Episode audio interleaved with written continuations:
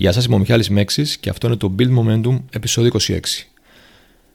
Αυτή την περίοδο του κορονοϊού με ρώτησαν κάποιοι πώς μπορούμε να βοηθήσουμε τους άλλους; Πώς μπορούμε να βοηθήσουμε κάποιον ή κάποια ο οποίος περνάει από μια δύσκολη φάση, περνάει μια δύσκολη περίοδο, μια δύσκολη περίοδο όπως είναι αυτή που βίωσαμε όλοι μας και βιώνουμε ακόμα. Δεν χρειάζεται να είσαι ούτε προπονητής, ούτε ψυχοθεραπευτής, ούτε ψυχολόγος για να παρέχεις βοήθεια σε κάποιον που τη χρειάζεται. Ίσα ίσα όταν βοηθάς κάποιον, ένα συνάνθρωπο να είναι πιο υγιής, να νιώσεις καλύτερα, δημιουργείς καλύτερες συνθήκες και για σένα. Ειδικά αν αυτός ο κάποιος είναι, είναι κοντά σου. Δημιουργείς καλύτερες συνθήκες, ένα πιο υγιές περιβάλλον, στο οποίο να μπορείς και εσύ να είσαι καλύτερα. Το πρώτο και βασικότερο πράγμα που μπορείς να κάνεις είναι απλά να ακούσεις.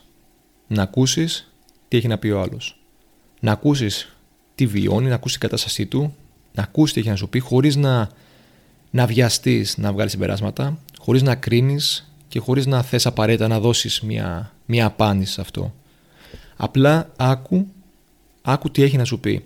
Άκου τι έχει να σου πει και δώσ' του να καταλάβει ότι είσαι εκεί και ενδιαφέρεσαι για αυτό που θα σου πει, για αυτό που περνάει. Όλοι θέλουμε, είναι δύσκολο να, να ακούσουμε. Όλοι θέλουμε να μιλήσουμε. Οπότε άκου τι έχει να σου πει. Το δεύτερο είναι να του υπενθυμίσεις ότι το να νιώθει έντονα συναισθήματα είναι φυσιολογικό. Είναι κάτι το οποίο δεν είναι κακό. Όταν κάτι παρεμβάλλει τη ζωή μας και μας αλλάζει τα δεδομένα ή όταν ε, κάτι δεν μπορούμε να το διαχειριστούμε, είναι λογικό να, να νιώθουμε πίεση, λογικό να νιώθουμε μια αδυναμία να ελέγξουμε τις καταστάσεις και αυτό να μας βγαίνει σε αρνητικά συναισθήματα. Υπενθύμησε το ότι είναι φυσιολογικό αυτό. Είναι φυσιολογικό και δεν πρέπει να το καταπιέζει. Πρέπει να εκφράζεται. Είναι καλό να εκφράζεται. Οπότε το πρώτο λοιπόν είναι να τον ακούσεις, να τον ή την ακούσεις, να του δείξει ότι σε ενδιαφέρει αυτό που έχει να σου πει. Το δεύτερο είναι να του υπενθυμίσω ότι τα συναισθήματα που μπορεί να έχει τα αρνητικά είναι φυσιολογικά και ένας τρόπος για, για να τον βοηθήσεις να αισθανθεί καλύτερα και πολύ απλός τρόπος είναι να, να του θυμίσεις προηγούμενες καταστάσεις που μπορεί να, να του έτυχαν να περάσει, να πέρασε και τις οποίες να, να τις διαχειρίστηκε σωστά. Όπως όλοι έχουμε περάσει καταστάσεις στη ζωή μας, τις οποίες λίγο ή πολύ μας κατέβαλαν, μας ε, στεναχώρησαν, μας ε, δυσκόλεψαν και βγήκαμε από αυτές πιο δυνατή.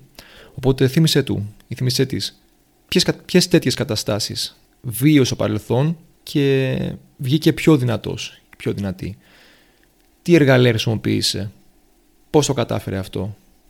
Αυτό θα τον ξεμπλοκάρει θα τον, ή θα την ξεμπλοκάρει. Τρία πράγματα λοιπόν που μπορείς να κάνεις για να βοηθήσεις κάποιον να περάσει μέσα από μια δύσκολη κατάσταση. Το πρώτο είναι να τον ακούσεις χωρίς να τον κρίνεις. Και δεύτερο είναι να του υπενθυμίσει ότι τα συναισθήματα που νιώθει είναι φυσιολογικά, είναι μια φυσιολογική ανθρώπινη αντίδραση. Και το τελευταίο είναι να του θυμίσεις παλαιότερες καταστάσεις εξίσου δύσκολες, τις οποίες διαχειρίστηκε και πέρασε μέσα από αυτές και βγήκε πιο δυνατός.